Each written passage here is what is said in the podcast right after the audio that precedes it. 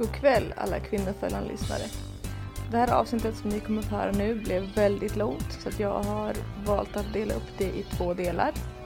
Så ni får höra första delen nu och nästa del kommer helt enkelt nästa söndag. Så det var det, håll till godo.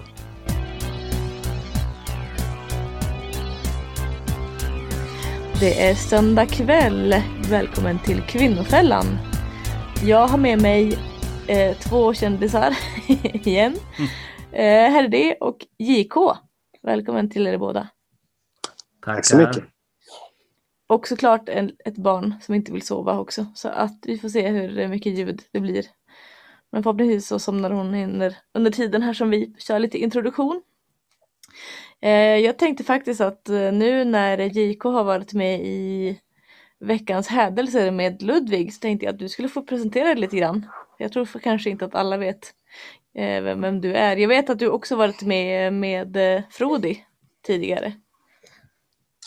Ja, precis. Alltså, jag är väl en sån person som um, ja, varit lite med här och där genom åren och så. Uh, och det föll väl sig bara så. Ja, Frodi har just nu sin uh, filmfestival, uh, The Cameron Filmfestival och pratar om obskyra filmer. Och han gjorde ju det förra året som ett sätt och han har ju mycket annat för sig och anordnar olika de här konferenserna och så. Men i och med när det börjar bli de här nedstängningarna så eh, då gick han in med den här festivalen. Då. Han hade ju en podd tidigare som var ganska sådär oregelbunden. Men sen dess då, och nu nej, ett, år sen, ett år senare så sitter vi fortfarande här. Um, och uh, precis, och då har han ju fortsatt med det. Och då följde det sig då att då var jag med först, för, förra, förra vändan som var helt enkelt förra året. För det var väl att först skulle han väl egentligen bara göra något på ett sånt um, lite pesten-tema, eller ganska kort, kanske som fem filmer eller så, men det där växte ju och blev väldigt stort. Mm -hmm. Så att... Uh, jag har något bakgrundsljud där, min lilla babymonitor. Jaha, var det Arg. ja, det är jätte, du vet sånt här blir jag. Vet, jag. Jag kanske inte är mest autist i den här samlingen, men jag är autist på såna här saker kan jag lova dig. Jag tror den, så här gjorde den igår också om den har börjat.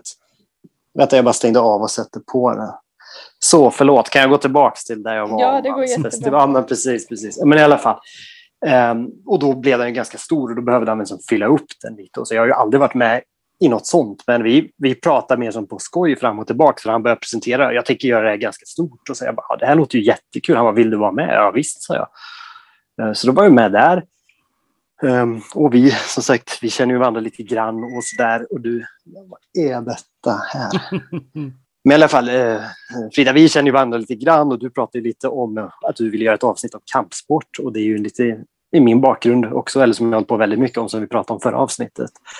Eh, så det tyckte jag var jätteroligt. Eh, och så. Och sen har vi pratat lite löst om det vi ska prata om idag.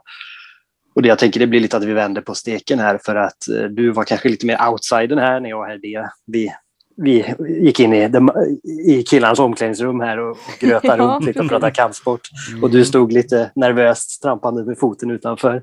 Men nu känns det som att det är lite ombytta roller. Jag vet att det här är ett kärt ämne för dig. Kanske inte bara såklart viktigast av allt personligen, men också att det är något du är väldigt investerad i som jag förstått det. Det vi ska mm. prata om idag. Och det tycker jag är jättespännande och viktigt. Ja, jo men visst, alltså det Eh, mitt, mitt eget föräldraskap och hur jag ser på föräldraskap i stort är ju nästan ja, kanske kärnfrågan ändå i, i eh, det jag liksom gärna pratar om och det jag brukar tycka är viktigt och sådär.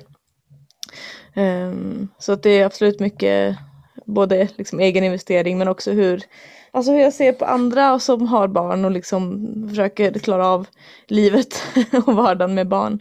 Uh, särskilt när man inte har en förståelse för ja, både det här med manligt och kvinnligt, att man inte liksom förstår roll, ens roller. Eh, men också att man inte förstår barn. Det är väldigt vanligt upplever jag att eh, många som har barn inte förstår barn. Eh, och inte ens kanske sina egna barn ibland. Och jag har haft jättemycket tankar på att liksom försöka hjälpa sådana föräldrar. Ja.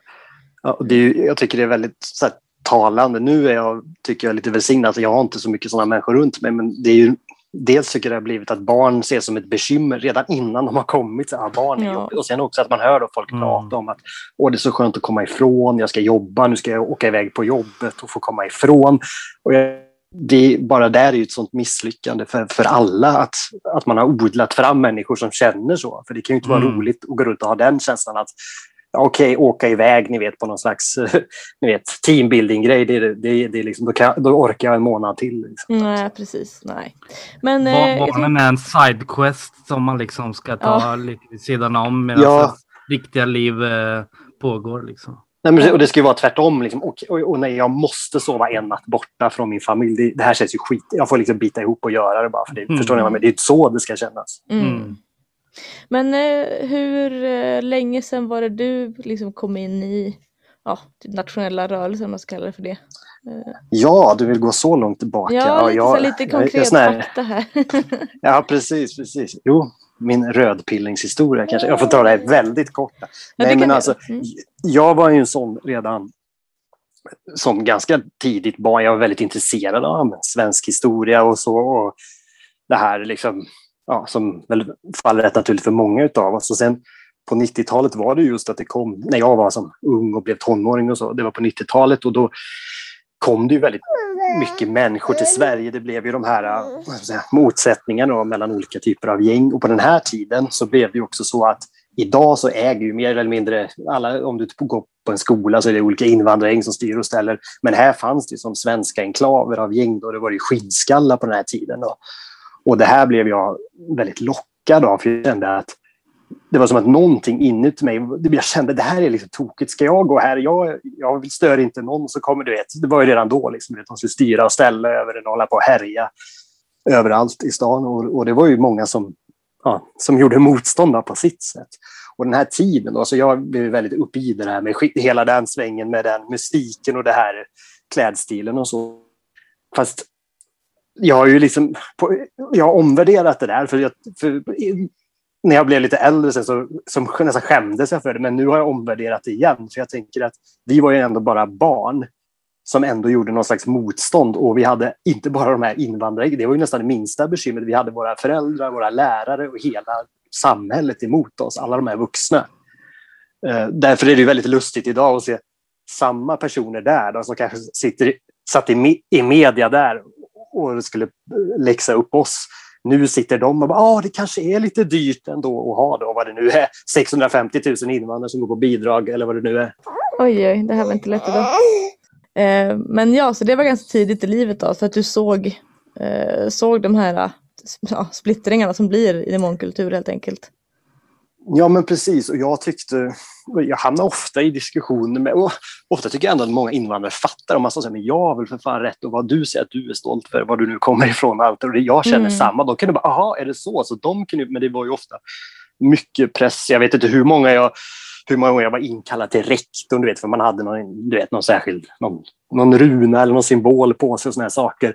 Och när jag tänker tillbaka, är det rimligt att jag ensam blir kallad till det? Är ni med? Min, mina vårdnadshavare blir inte inbjudna.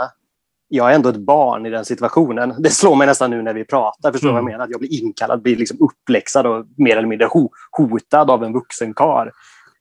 Um, ja. Ja, det, det, det är ju bisarrt. Alltså för, jag tänker så här, en, en ung person, kanske säger tonåring, som säger vad han eller hon ser. Mm. Jag kan inte ens föreställa mig hur det är att få höra av en vuxen person då att du har fel. Eller okej, du kanske ser det, men det får du inte säga. För det är inte jag, rasistiskt eller vad det nu kan vara. Alltså det måste ju hända någonting i ens hjärna då, alltså när man försöker liksom liksom sträcka ut en hand till vuxenvärlden och liksom be om hjälp eller bara protestera eller vad det Men jag kommer ihåg, vi var ganska duktiga på att överlista de där jävlarna. För jag kommer ihåg den här rektorn som pratade just om att, jag kommer inte ihåg om det var något keltikors eller en odalruna, jag vet inte vad jag hade på mig. Jag hade väl hela futarken där, bärans. Men i alla fall. Och då sa jag, jag och min kompis, vi var kanske 14-15, vi sa till honom, men vet du vad? Du säger att det här är nazism och hit och dit. Vi kan ställa oss i aulan och dra på den där overheaden och ha en föreläsning om det här och berätta om de här symbolerna. Och då vill han ju inte vara med längre. Då, back, då blev det ju väldigt jobbigt för han helt plötsligt, rektorn. Så vi kunde allt bita tillbaka. Eh, Men i alla fall. Det, men det där var ju också väldigt mycket destruktivt, mycket antisociala personer. Personer som gillar att du vet, bara vara härjiga och, och, och sova. Så att jag kände ju inte riktigt hemma där från början. För jag var ju en sån person som hade bra betyg och så här, ni vet, så här, skötte mig i övrigt och inte var liksom, jag kunde föra mig socialt. Och, vilket många av de här grabbarna inte kunde. Och tyvärr har ju många av de här personerna lever ju inte idag. Bara det säger ju Mm. lite om liksom, att det har gått var tufft för en del av de här killarna. Men i alla fall. eh, Och sen efter det då så var jag med i en sån, sån organis organiserad nationell, ja, som inte finns, det är ju Nationell ungdom heter den, känner väl du till, är det det som var där Ja. ja, tidigt 2000. Så. Eh, Men sen efter det så, och det var ju samma med den då, att det gick ju upp i någon slags ni vet, så här, splittring som det alltid blir. Det är splittringar är det bästa som finns. Alla, när man liksom, jag tror jag gjorde lumpen där och jag kom ut igen och så var alla osams med varandra som liksom vart ens polare. Och då var det svårt att bena ut det där. Och sen dess har väl egentligen inte, förstår ni vad jag menar, alltså inte varit med i någon typ av organisation eller så, för jag tycker alltid, det verkar som det alltid slutar på samma sätt. Och jag tycker också när man hittar de här olika sammanslutningarna att jag känner mig liksom inte hemma om ni förstår vad jag menar. Att det är någonting här som inte riktigt stämmer. För jag känner att ofta att det är så mycket personer, dels de här kufarna då, även om det har blivit Mm. bättre, men också personer som är sådär, alltså kan inte bete sig socialt. Och jag kan vara förlåtande till viss gräns och så, men ja, eller, vissa, eller liksom att man har, ni vet att okej, vi, ska, vi ska göra någonting, men man- vet inte riktigt vad. Och nu ska vi dra Mm. ihop ett gäng eller vi ska starta någonting, vi måste ha någonting. Men det finns liksom inte, det är inte så genomtänkt. Och sen ska vi inte glömma, det är väldigt, man blir tacksam måltavla när man liksom, ah, men nu är vi liksom nordiska stenhårda gänget, vi står här och vi är där och vi förstår man blir tacksam måltavla också. Ja, ja. För både liksom, säga, ganska oschyssta metoder också. Eh, och så. Så att jag, men jag har ju alltid egentligen haft liksom samma grundinställning och, och, och så. Men jag tycker ändå att jag har liksom förfinat mitt tänkande. Och lite som jag var inne på förra gången, även om jag hade koll på det här med att jag förstod att det här omvälvandet av samhället, att det var något som med massinvandring och det här man de sa åt en, men ni ska bara liksom buga och bocka här och inte säga någonting. Och det, det var ju liksom, jag menar, det var ju värre då än nu på många sätt. Man fick ju som inte ha, ni vet, det här med nationalsången fick man inte sjunga någonstans. Det finns inte bara flaggor. Så är det ju ändå inte längre. Nu har man ju istället försökt att liksom inkludera folk i olika typer av national... Men det var ju som helt bisarrt på den här tiden. Hur man verkligen slog ner på, på allt sånt där eh, och, och, och så. Mm. Mm, Ja, jag kan tänka mig att ni som har varit med i det här sen liksom Ja, dels innan internet blev så här liksom Ja, no- normal, normaliserat och stort. Eh, det måste ju ha varit en helt annan grej då också. Ja, för, för, för folk förstår inte hur Nej. himla bortskämda de är. Alltså jag gick, jag hade en så här, av en ren slump träffade jag på en äldre kille. Det var på en sån, ni vet, alltså en släktgrej, bara en helt slump så träffade jag på en, som en äldre kille in, som jag aldrig träffat förut. Och han och jag liksom klickade lite grann och han gav mig en sån här en Nordland-tidning. Du minns Nordland, eller hur? Den här musiktidningen. Absolut. En, en Och- god vän till mig var inblandad i den tidningen. Ja. Så, ja. Och jag fick ett sånt nummer och jag, jag, jag, jag kan nog fortfarande vet, så här, recitera hela den. Jag läste den där tidningen sida upp och sida ner. Och så hade jag väl typ ett sånt här blandband ni vet, med typ sån här nationell musik på som jag lyssnade. Alltså var, säkert varje dag i skolan gick jag med min sån här Sony Walkman och lyssnade på det här bandet. Och det var ju liksom det. Och så hade jag ju då de här kamraterna då, som jag trodde var mina likasinnade, men de var ju inte riktigt det. Så det blev ju som en Förstår ni vad jag menar? Det blir lite så här, okej okay, det här är mitt gäng. Fast det var ju inte det egentligen. För jag, jag var liksom inte hemma med det här, ni vet, stöket Ja, ja, ja. och allt som... Jag allt känner som kom- kom igen mig mycket väl i det du säger. Ja, Absolut.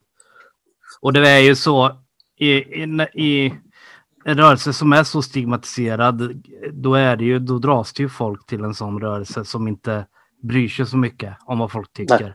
Och då är det antingen asociala kufar eller lite lätt urspårade personer. Framförallt s- som inte liksom, ja, men jag skiter väl i vad folk kallar mig och jag skiter väl i vad folk tycker. Ja. Eh, och om man dessutom inte har, som vi har idag, de här eh, sättet att ta kontakt via nätet och hitta vilka verkar vettiga, vilka kan man ha konversationer med. Man fick ju nöja sig med de fem skinnskallarna som fanns på byn. Liksom. Det, det Ja, var ju vad man precis. hade att välja på.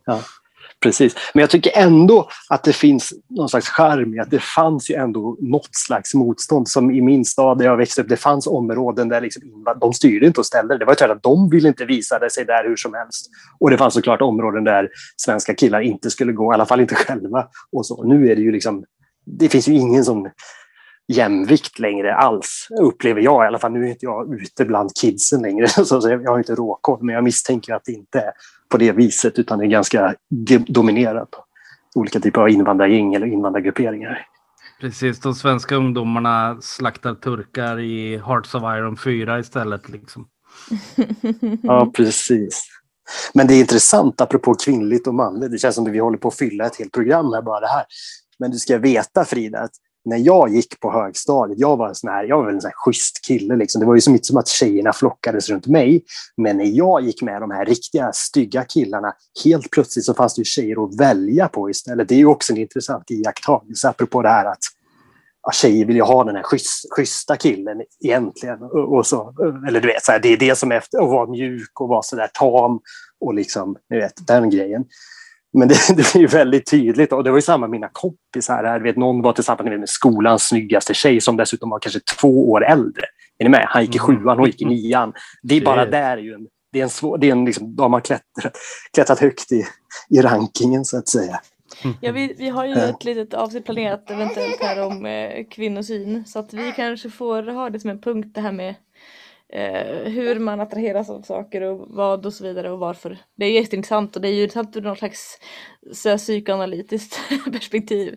Särskilt när man är ett land med mångkultur. Jag menar, och jag evolutionärt. Tror, ja visst och jag menar jag tänker att vi pratade lite kort om det idag jag och herre att det är klart att, att propagandan gör en sak när det gäller det här med hur kvinnor väljer män ifall de väljer ut invandrarmän och sådär. Men det också har ju med manlighet att göra. Alltså vita män är ju totalt avmaskuliniserade. Mm. Och det är klart jo, att då det... kommer ju kvinnor inte välja dem. Nej. Och, och det ligger fall... någonting... Ja, förlåt, fortsätt. Nej, Kör nej, du först. Nej, vi bryter av varandra. Nej, framförallt eh, i alla fall den bilden av mannen idag.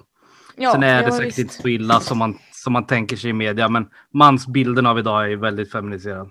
Ja, och, och, det ligger ju någonting i den här bilden vet, av de här, så här ja, men unga svenska killar de, de har blivit bortskämda, de sitter och spelar dator och de tror att de bara förtjänar en fotomodell som bara ska ramla ner i knät på dem. Liksom. Och de förstår inte att de kanske tävlar med en. Skitsamma hur... Jag menar, titta på, titta på så här feta mc-gubbar eller kriminella. Jag menar, de har ju alltid vackra damer runt sig. Det är inte för deras utseende utan för det är liksom, rullar det upp någon i en så här flådig bil och har massa pengar så kommer han ju ta damerna före den här killen som bara sitter och spelar dataspel och tror att en fotomodell ska hoppa ner i hans knä och dela hans joltkola. ja, sant. Um, ja, men Vi kan inte alla ha den turen, nej precis.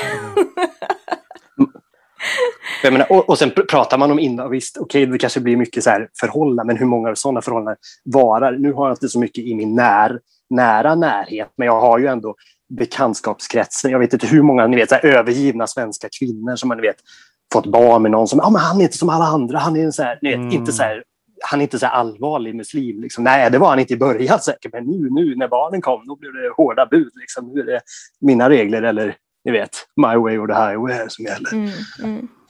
Um, så det, det, har ju sitt pris, liksom, även om man kan tänka sig att kvinnor först attraheras av den här maskuliniteten och kanske det här mm. mer få komplimanger och uppvaktad och det är liksom, kanske fina restauranger, flådiga bilar och allt vad det må vara som kan imponera vid första anblick. Ja men nu har vi släppt upp en liten luftballong som min pappa brukade säga. Att eh, det får, vi får ta vidare det här nästa, nästa gång helt enkelt.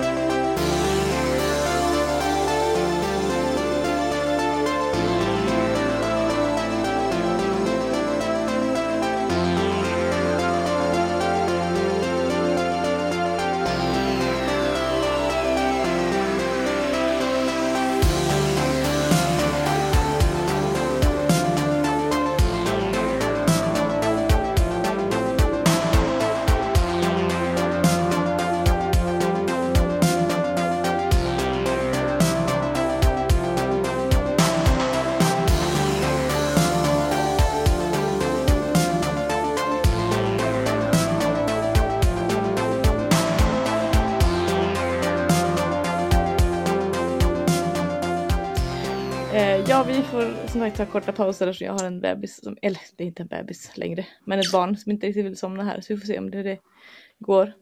Eh, ja, vi har fått höra en liten presentation av eh, JK här. Och såklart så glömmer jag ju för det första att säga att jag heter Frida. Och för det andra så hade inte jag mitt preppdokument såklart, väldigt rutinerat av mig här. Så jag tänkte att jag skulle bara innan vi börjar med själva huvudämnet för kvällen som är föräldraskap.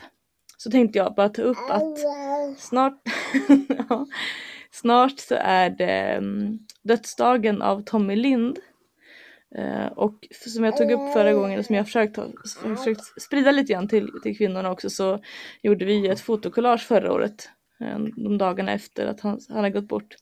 Så jag tänkte vi skulle helt enkelt um, fortsätta traditionen uh, och för att hedra honom. Så ni som lyssnar och är kvinnor får jättegärna skicka en bild till mig när ni håller i ett ljus, gärna ett värmeljus. Um, och ni kan skicka det till fridaskvinnofalla protonmail.com.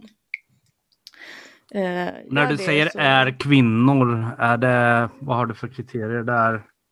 Uh, uh, inte män helt enkelt utan mm. kvinnor. Mm. Det finns bara två att välja på. Ja, det, du tänker okay, på cis-kvinna eller? ja, precis. Det finns bara två att välja på där. Eh, så det får man jättegärna göra och vara med. Och det är också, alltså, om man har frågor ska man skriva till mig såklart. Men annars så är det bara att skicka in en bild till mig på, på min mail. Jag ska försöka lägga upp den, jag glömde göra det förra gången. Jag ska skicka den till Dan när, jag lägger upp, när han lägger upp det här. Att det ska stå eh, i show notes också, min mailadress om man vill ha den där. Så jag vill jättegärna ha in många bilder. Vi fick in, jag tror det var 30 eller 40 här det bilder. Ja, det var något sånt. Vi satt och klippte. Det var många. Eh, mm, vi har fått in några stycken än så länge, men det vore kul med fler. Ja, än så länge så är det tre. Kan jag säga. Vilket är jättebra. Mm. Vi är, det är ganska mm. tidigt ute med det här, men ja, som sagt, eh, skicka gärna in och var med på, på det fotokollaget till Tommy Lind helt enkelt. Hans eh, pappa uppskattade det vet jag väldigt mycket förra året. Så det var en påminnelse till er allihopa att gärna vara med på det. Och ni som är män och lyssnar, tipsa era kvinnliga, ja, allt möjligt, bekanta och så vidare. Så att de kan vara med. Mm. Sitter du och pratar också? Mm. Men ja, det här med föräldraskap då, det var ju faktiskt... ja, ja, det var ju vi började prata lite kort om om du skulle vara med igen JK. Då var det faktiskt du som tog upp eh, att vi kanske skulle prata om det. Och eh, nej, nu är Zoom så här dum igen. Eh, ja, men eh, ja JK, det var ju du som tog upp det att vi kanske skulle prata om det. Och då så sa du att vi kanske har lite olika, olika perspektiv på saker. Så jag tog ju med en punkt jag tänkte var just det här med att man har ju olika perspektiv när man är mamma och pappa. Vi är olika roller, olika ja, olika perspektiv helt enkelt, för man upplever olika saker. Eh, men jag vet inte, har du något, vill du börja med någonting du tänkte på? Nej, vi kan väl prata om eh, mamma och papparollen som du var inne lite på, för den är ju väldigt mm. olika. Mm. Eh, I, i, I det vi får till oss idag så är den ju inte det, utan män och kvinnor kan göra exakt samma saker och helst att allt ska delas på rätt upp och ner vill ju gärna mm. staten bestämma och använda i sitt alla medel egentligen, både Liksom väldigt lite subtila medel men också rent krasst. Till exempel hur det har blivit med föräldrapenning som allt mer och mer går till att det ska vara 50-50, att liksom eh, föräldradagarna fryser inne då, om man inte delar dem jämlikt och, och så. Eh, och det tycker jag är ju helt barockt. Men för att förstå det så behöver man ju också förstå att spelet är ju riggat då eftersom ja, man har ju riggat det på så sätt att man matar oss med den här bilden av att vi är exakt lika det här oskrivna bladet. Vi är bara människor alltihop. Liksom. Om någon har en, en viss könsdel en annan, det behöver inte betyda att man är mer... Ja, man kan ju verkligen gå vilse i de här. De är så jag vet spektakulära. Det är så svårt att eh, sammanfatta liksom det här man matas i, det här galenskapen. Men i alla fall, och där antar jag att vi är överens att män och kvinnor är olika. Och det jag tycker, och så bör falla, inte bara i föräldraskap men i allting, att det män gör bäst bör ju män göra mycket av och det kvinnor gör bäst bör kvinnor göra mycket av istället för att män ska försöka emulera kvinnor och göra det sämre och vice versa. Ja, man brukar ju säga det att, att det enda man skapar är liksom Eh, istället för en, en fullfjädrad kvinna så blir hon bara en lite sämre man och eh, ja, tvärtom då i så fall. men precis. Och jag menar, för mig blir det så uppenbart har man små barn, det här att vissa saker är hårdkodade. Jag vet inte om du kan vittna om det här, det men just det här att man vaknar inte lika lätt av eh, jämmer eller om barnet sover oroligt. Den sover gott ändå. Till skillnad från kvinnor brukar vara väldigt snabbt på om det är något minsta ja. gny och sådär.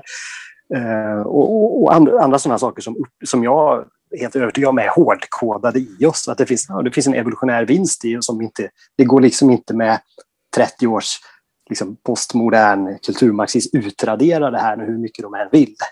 Och, så. och det tror jag också skapar väldigt mycket slitningar hos människor som väldigt gärna vill att det ska vara på det här sättet som man blir matad med, i synnerhet om man kanske har gått på, pluggat på universitet eller liknande, där de här idéerna förfäktas något oerhört kraftfullt.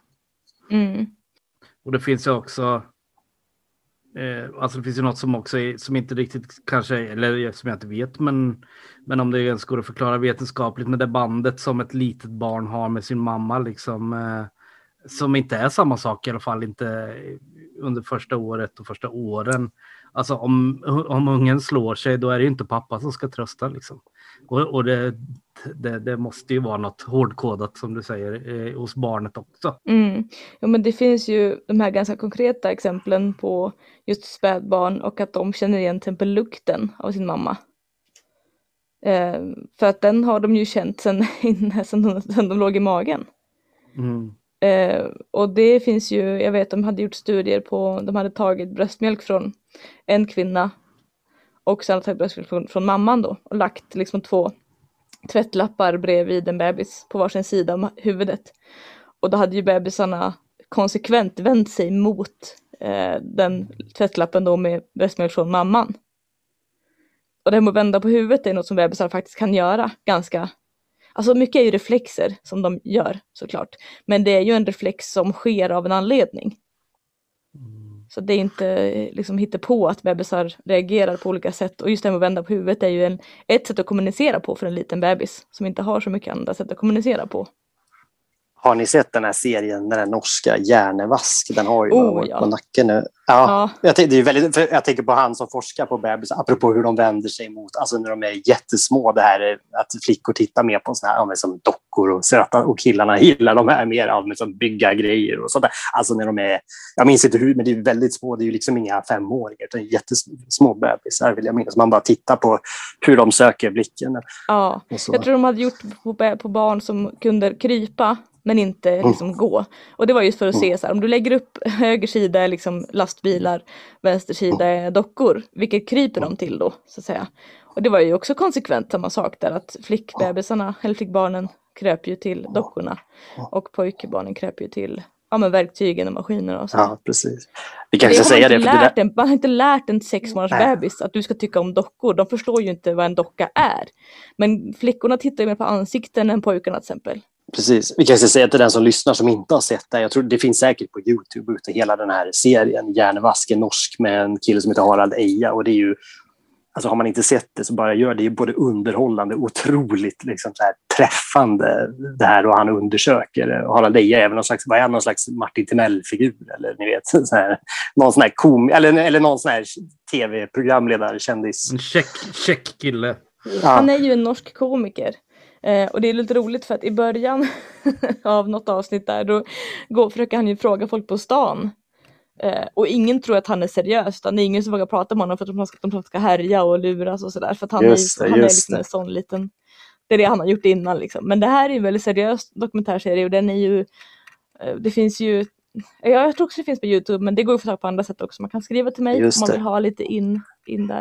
Eh, men eh, det är ju och för de har ju de här jag tänkte de säga det att SVT ja. vill ut, eller vad heter han, var det Aron Flam och någon mer? Eh, jag säger fel nu, det var, jag tror det var Aron Flam som vill ta in den till SVT, eller göra en liknande åtminstone. Men det sa SVT blankt nej till. Den var ju alldeles för problematisk. Så det, ja, precis. Det är ju, den är ju rödpillrande som bara den alltså. Både på ja, precis. Och det, och, och, det, och allt. Ja, men jag skulle precis säga det, för det är väldigt tydliga teman. Jag tror det är miljö och arv, ras, kön och homosexualitet. Det är väldigt här, tydliga teman också. Man kan välja ut sin, kanske det man är mest intresserad av. För alla, jag tycker alla var top notch, är jättebra. Eh, om man vill ha någon slags ja, förståelse, speciellt om man kanske är väldigt matad med det här man får höra hela tiden om det här oskrivna bladet, om att man kan välja vad, vilket kön man är. Och... Mm. Ja, den var jätteintressant. Den eh, rekommenderas verkligen till alla, särskilt sådana som kanske är i, i någon slags process. Eh, för jag såg den i, någonstans där i mitten av min utbildningsprocess tror jag och den var ju jättebra att se. Eh, inte bara för att han liksom lägger fram mycket fakta och sådär, men också för att höra hur de resonerar. För han pratade ju med forskare i Norge. Eh, och han frågade ju, när ni undersöker till exempel det här med barn eller vad det nu kan vara, tittar ni då på arv och gener och biologi? Nej, sa de, vi tittar absolut inte på det, vi tittar det är inte intressant. Vi tittar bara på miljö och det sociala och sådär. Eh, och efter det så drogs ju eh, väldigt mycket av bidragen in till forskning. och de sa att om inte ni tittar på det här också så kommer ni inte få några mer pengar. För det är inte seriöst, ni kan inte, av, ni kan inte liksom bortse från den här faktorn.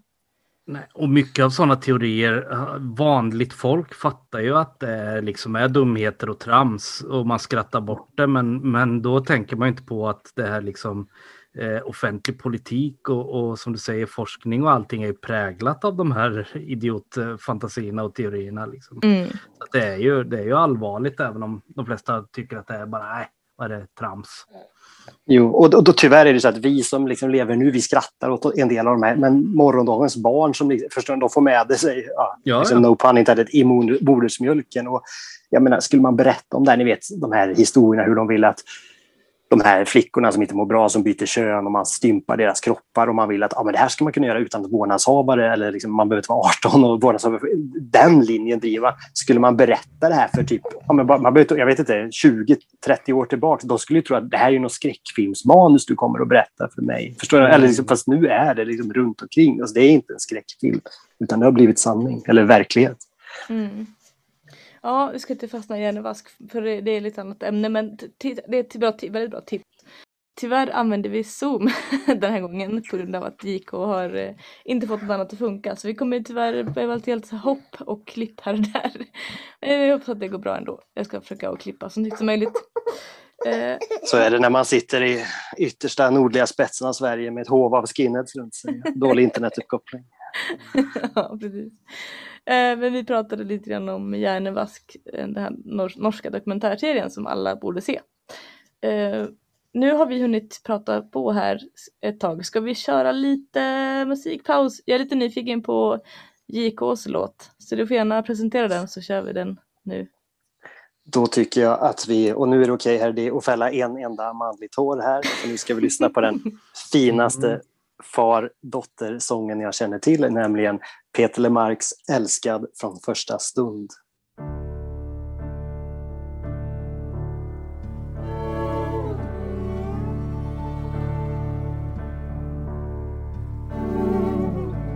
Alldeles nyss, prinsessa av september, bar jag dig i min famn genom spruckna nätter med varsamma händer viskar jag ditt vackraste namn. Jag ville fylla dig med drömmar, måla en himmel så blå. Jag ville ha dig att tro att allt du önskar kan du få. Om det ändå hade räckt med bara min kärlek till dig. Den är större än du tror, större än kärleken själv. För när du steg ner på denna jorderund var du första stund. Älskad från första stund. Det gör mig så ont, prinsessa av september att möta din skräckslagna blick. Se dig famnad av en sorg som bara du känner. Glida väg från det lugn som är ditt är det jag som har lärt dig att måla dina orosmål. Har jag kramat dig för hårt? Säg nåt så jag kan förstå. Om det ändå hade räckt med bara min kärlek till dig. Den är större än du tror, större än kärleken själv. För när du steg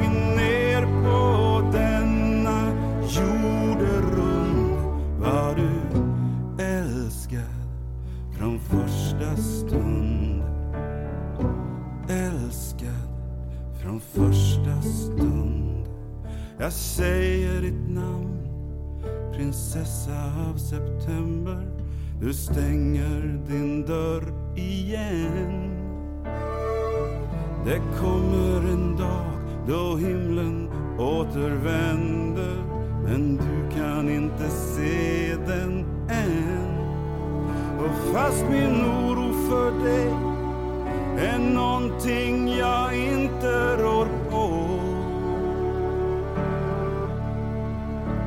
måste jag släppa din hand och se dig villande gå.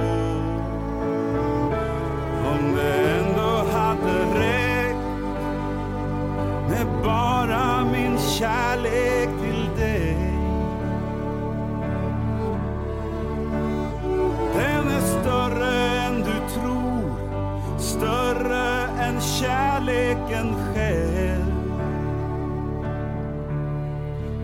när du steg ner på denna jorderund var du älskad från första stund. Älskad från första stund.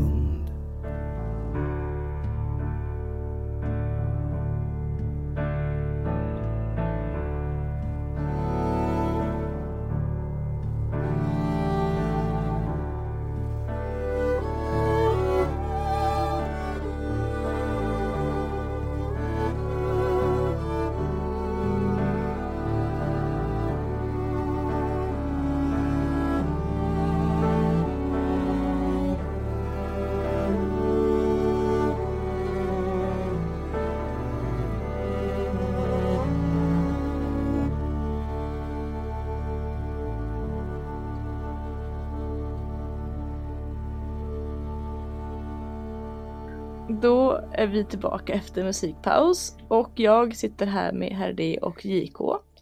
Och nu ska vi försöka ta oss tillbaka till, oj, ta oss tillbaka till det vi tänkte, eller ja, vi har väl hållit oss lite på huvudspåret men jag tänkte på en sak som jag tyckte var intressant.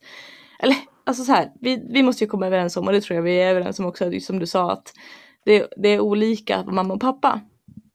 Eh, men jag är lite nyfiken för du har säkert hört en del när jag har pratat om eh, föräldraskap i olika poddar. Eh, såklart, det har varit ett återkommande ämne. Så jag är lite nyfiken på vad du, vad, vad, vad, kan, vi, kan vi vara osams om något? Finns det någonting vi inte håller med varandra Ja. om, JK? Jag kan ju tänka mig, för visst är du helt nere i eh, så här, mm, inte så förtjust i, jag tänker förskola, kanske till och med skulle vilja hemmaskola barn om det var möjligt och, och sådär. Eller har jag Jo. uppfattat det fel? Ja men absolut, alltså förskola är ju mm, det är ju en demonisk instans och vi borde förbjuda den. Absolut. Ja, Det här med, hem, med hemskolan, ja, alltså om samhället skulle se fundamentalt annorlunda ut så skulle jag kunna göra det. Men eh, som det ser ut nu så är ju, det här har inte bara att göra med mig utan alla i stort sett är ju väldigt, väldigt ensamma. Och det skulle vara svårt att hemskola fyra barn i olika åldrar om man inte skulle ha andra kvinnor runt sig i olika, också olika åldrar, typ mammor och far, far, farmor och andra kvinnor som har barn och sådär, syskon och så. Ehm, så det skulle ju krävas en fundamental samhällsförändring för att kunna göra någonting sånt möjligt på ett rimligt sätt. Men just när det gäller förskola och barnomsorg, ja där skulle jag också vilja se en, en fundamental liksom, förändring. Eh, jag, jag, skulle inte, jag tycker inte man ska ta bort barnomsorg men man bör förändra den. Eh, och liksom ha möjlighet till annan typ av barnomsorg, till exempel föräldrakooperativ, eh, dagmammor tycker jag man skulle kunna föra igen liksom överallt. Många kommuner avvecklar ju sina dagmammor helt och hållet. Så det är just förskolan med alla de här stora barngrupperna och liksom eh, all personal i rörelse och sådär. Det, det är liksom en väldigt onaturlig miljö. Ja, precis. Du klippte nästan undan benen här, för jag tycker det, ändå, det är jag tycker det är skillnad på förskola och förskola om man jämför till exempel någon slags så här, lantbrukförskola med tio barn och så jämför man med den här, vilken skola, förskola var det Jonas Nilsson besökte i sin dokumentär i, på Södermalm, vad var den hette? Kommer ni ihåg den? Ja, men, ja det är något från genusförskola, jag kommer inte ihåg vad den heter. Det var ju som sin Dantes sjunde krets i helvetet ungefär. Det, jag, hade inte, jag hade inte haft barn där om jag liksom fick, fick liksom en månadslön i månaden. Det var riktigt obehagligt. Så jag tycker, så jag tycker dels det, jag tycker det är en jättebra poäng. Men vi är byggda för mer det här bysamhället. Där kanske, ja, men, männen är ute, men kvinnor, kvinnorna är inte ensamma som det kanske är nu, att man sitter helt själv med, med, med ett barn eller flera barn. Man gör saker tillsammans och barnen får också naturligt andra barn runt sig. Och, så, och, och i regel att man har mer syskon än så. Um, jag tycker ändå att det finns en vinst med förskola. Först och främst måste det vara bra. Jag tycker att man har ett ansvar. Man kan liksom inte bara skicka sitt barn till en förskola. Man får gå dit och göra studiebesök. Man får prata med personer där, se vad de är för några. Eh, det kan vara ganska intressant och det här gjorde jag själv och fråga sig, ja, men hur följer ni den här läroplanen då? Som jag förstått är riktigt jävla knäpp, även om jag inte kan den på detaljnivå. det svaret jag fick det tyckte jag var väldigt talande. De bara, äh, alltså, ja, man kan ju läsa här på kommunens hemsida och det var ju precis det jag ville höra. De trodde ju säkert jag var någon sån här rabiat jävla dåre. Förstår ni vad jag menar? Men de hade ju ingen aning om, liksom, om hur de skulle implementera den, tolkade jag det som. Och det tyckte jag, då var ju det positivt för mig. Uh, för det är ju som du säger, det ser ju inte ut som det Och jag tror, för, eller jag, jag, jag är övertygad om att det finns en vinst. Jag säger att man har ett, barn, ett ensam barn och kanske ganska ensam, att just det här och ja, men träffa andra barn, kan man skapa det? Bästa är om man har massa syskon och kanske massa barn naturligt eh, runt sig. Eh, men jag tycker, av mina erfarenheter, så har det varit så är faktiskt positivt. Men det, med det med sagt, mina barn har ju än så länge inte gått på riktigt i förskolan, har gått väldigt så här begränsat. Så ni vet när man har fler barn så har man ju rätt upp till ni vet, 15 timmar i veckan. Så där kan man ju få ha. Uh, och det har vi inte ens, inte ens det har vi utnyttjat. Men min, um, min stora dotter är ju väldigt, förstår ni vad jag menar? Hon pratar ju om det här så positivt och också feedbacken vi får därifrån. För, alltså, hon kan ju vara, förstår ni, det handlar inte om att vi måste ha henne, förstår ni vad jag menar? Det är som liksom testa, heter det, testa sig fram lite grann. Men också den feedbacken man får, liksom, att men, din dotter, hon tackar för hon är artig, hon är liksom där väl. Vi hoppas att de andra barnen kunde ta efter och hon sjunger och hon dansar. Och för, förstår ni vad jag menar? Att, och, och jag, jag, jag, tycker att, nu pratar jag liksom om lite större, jag tycker att det finns liksom ingen, nu vill man ju att alltså barn under ett år ska kunna börja på förskola. Jag, ser ingen, liksom, jag tycker det är omänskligt att ha barn på förskola som liksom inte kan gå och prata. Eller omänskligt, men förstår jag det, det känns jättemärkligt. Liksom, för då kan man inte ens prata med dem föra en dialog med dem. Hur de upp, uppfattar sin tid och så.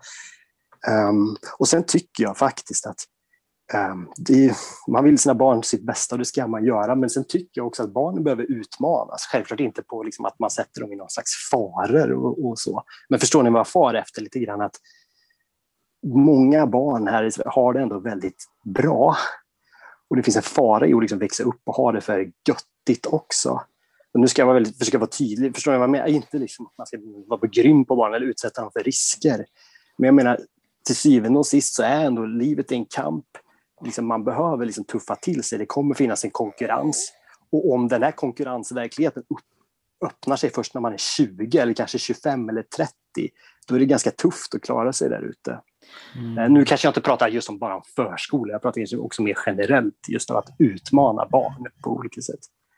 Men nu har jag ja. en lång drapa här Fredrik, du får gärna vika in här. ja, jag, kan börja, ja, jag kan börja från början och bara säga att jag håller med om att det finns, alltså nu kommer jag kanske uttrycka mig hårt för jag är så extremt emot förskola alltså kommunal förskola och det här med alla stora, stora barngrupper och att jag menar, det finns ju en uppsjö av krönikor från förskolefröknar, förskollärare kanske det kallas för, men sådana som jobbar inom förskolan. Ja, fröknar tror jag inte de vill bli kallade. Nej, Förskolepedagoger. Det är, är sånt fint ord fröken. ah, ja. Försko- som, som arbetar förskole, förskolepersonal helt enkelt. Eh, där de skriker på hjälp. De får ta hand om sjuka barn, de får ta hand om barn som går tio timmar fem dagar i veckan. De får liksom, de får vara får, eh, vet du, de, är, de, är liksom, de handlar om en grupp med får. Det är inte barn och pedagogik och sådär utan det är liksom barnförvaring. Eh, så att det, liksom, det är ju det är dels ett problem att, att förskolan finns och tillåter det här, men det är också ett problem hur föräldrarna ser på sina barn. Som du sa i början JK, det här med att det är så skönt att lämna bort barnen.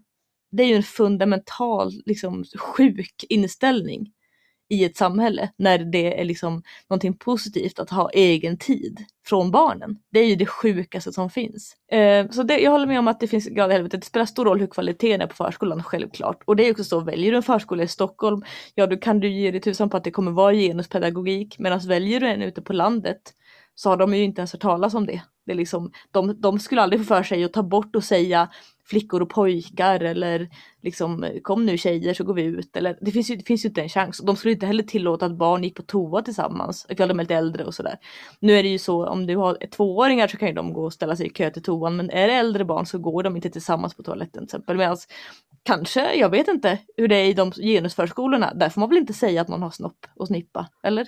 Den där skulle ju alla vara lika jag, och allting. jag, jag tror även man har avvecklat födelsedagar. För en Ja, födelsedag, då, då, jo men lyssna nu, för Va? om man firar att någon fyller år, då är det som att det är bättre att vara äldre än att vara liten. Ja, men, Det här, det, här är inte, det, här, det, här, det, det här har ändå några år på nacken. Jag minns när det var någon, det var ju garanterat i Stockholm, att de pratade om det, att de hade avskaffat, för, för det blir ju som ett något slags förtryck, då, liksom att det är bättre att vara stor eller, eller vuxen än barn. Liksom. Och det, det har ju jag också, också... in, Ja. Jag kan säga också att det som du sa om att man har börjat ta emot barn som är under ett år. Jag kan säga... Ja, det- min, det gör min man väl inte än, men man driver Jo, den jo, linjen. vänta nu. Kanske man gör. Oj, ja, det, Jo, Min dotter är, hon fyller nio snart. När hon var runt ett, nej hon var nog lite yngre än ett tror jag. Då försökte jag bli dagmamma själv. För att jag, liksom, jag hade varit sjukskriven och mina dagar var inte så, jag hade inte så många dagar. Jag tänkte, ja, men vad ska jag, hur ska jag kunna vara hemma med henne? Jo men jag blir dagmamma själv. Och då gick jag och pratade med kommunen som jag bodde i då, det var Borås kommun. Det här var alltså 2013, 14, 13, 12, vad säger 12, 13 måste det ha varit. Eh, då hade de precis börjat ta emot eh, barn som var nio månader och det var det alltså mammor som var ensamstående.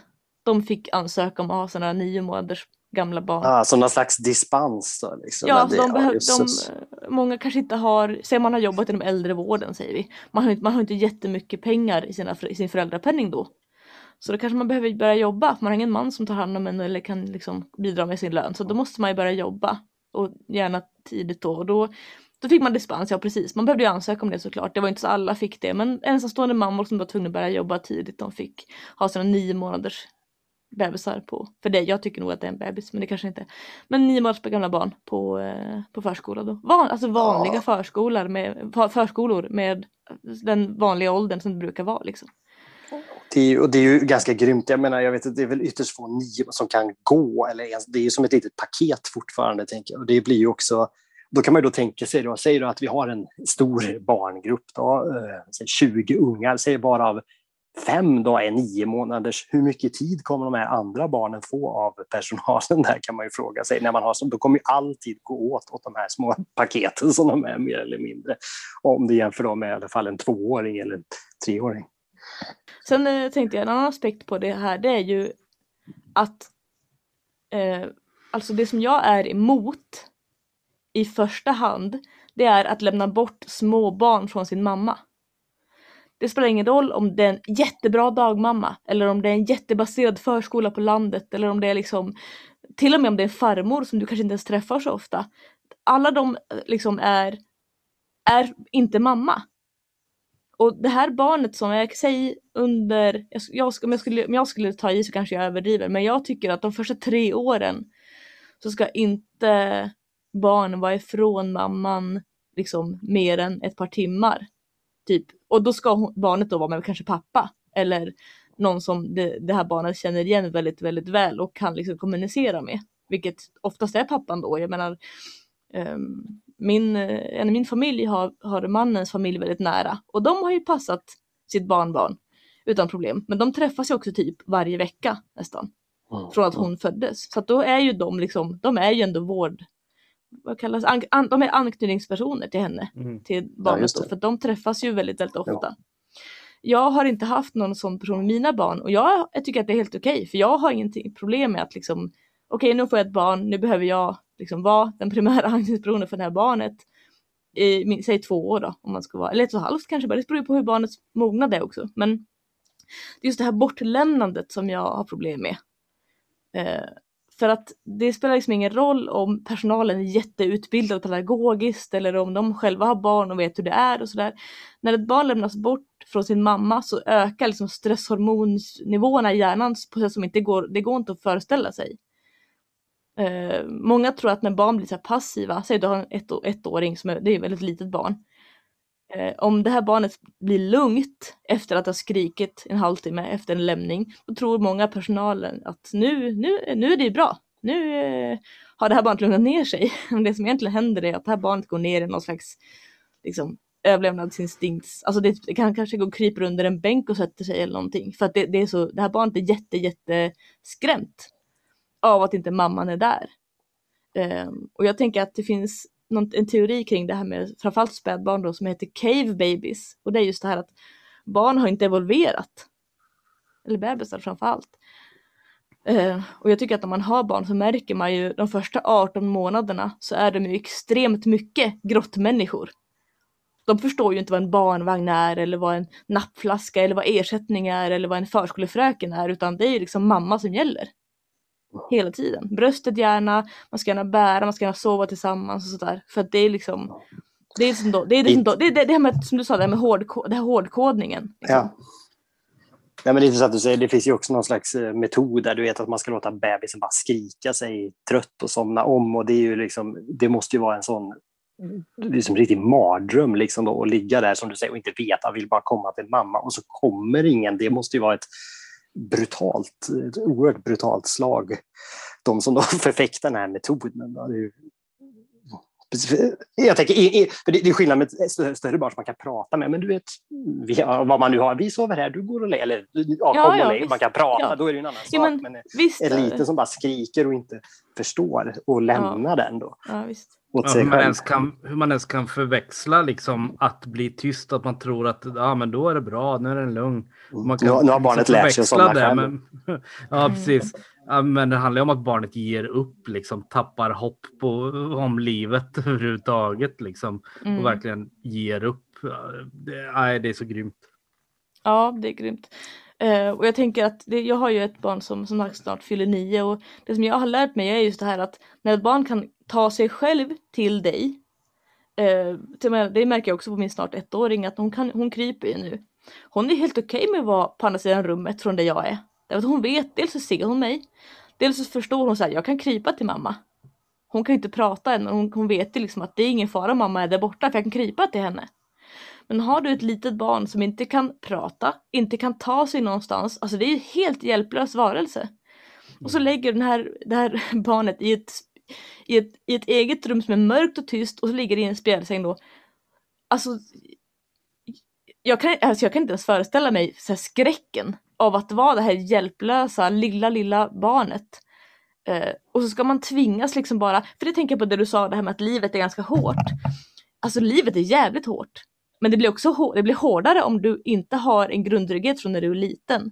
Ja, självklart. Det, Och det är jag som säger sa, det är, det svårt, att, ja, men så här, det är svårt och, att och, möta och, på livet. och disciplinera barn på det sättet kan man ju inte göra. De, de behöver ju kunna vara kommunicerbara. Ja, men det är svårt att möta det hårda livet när man är 20 plötsligt. Det blir värsta chocken. Men det är samma sak som att det är svårt att möta det hårda livet när du är ett.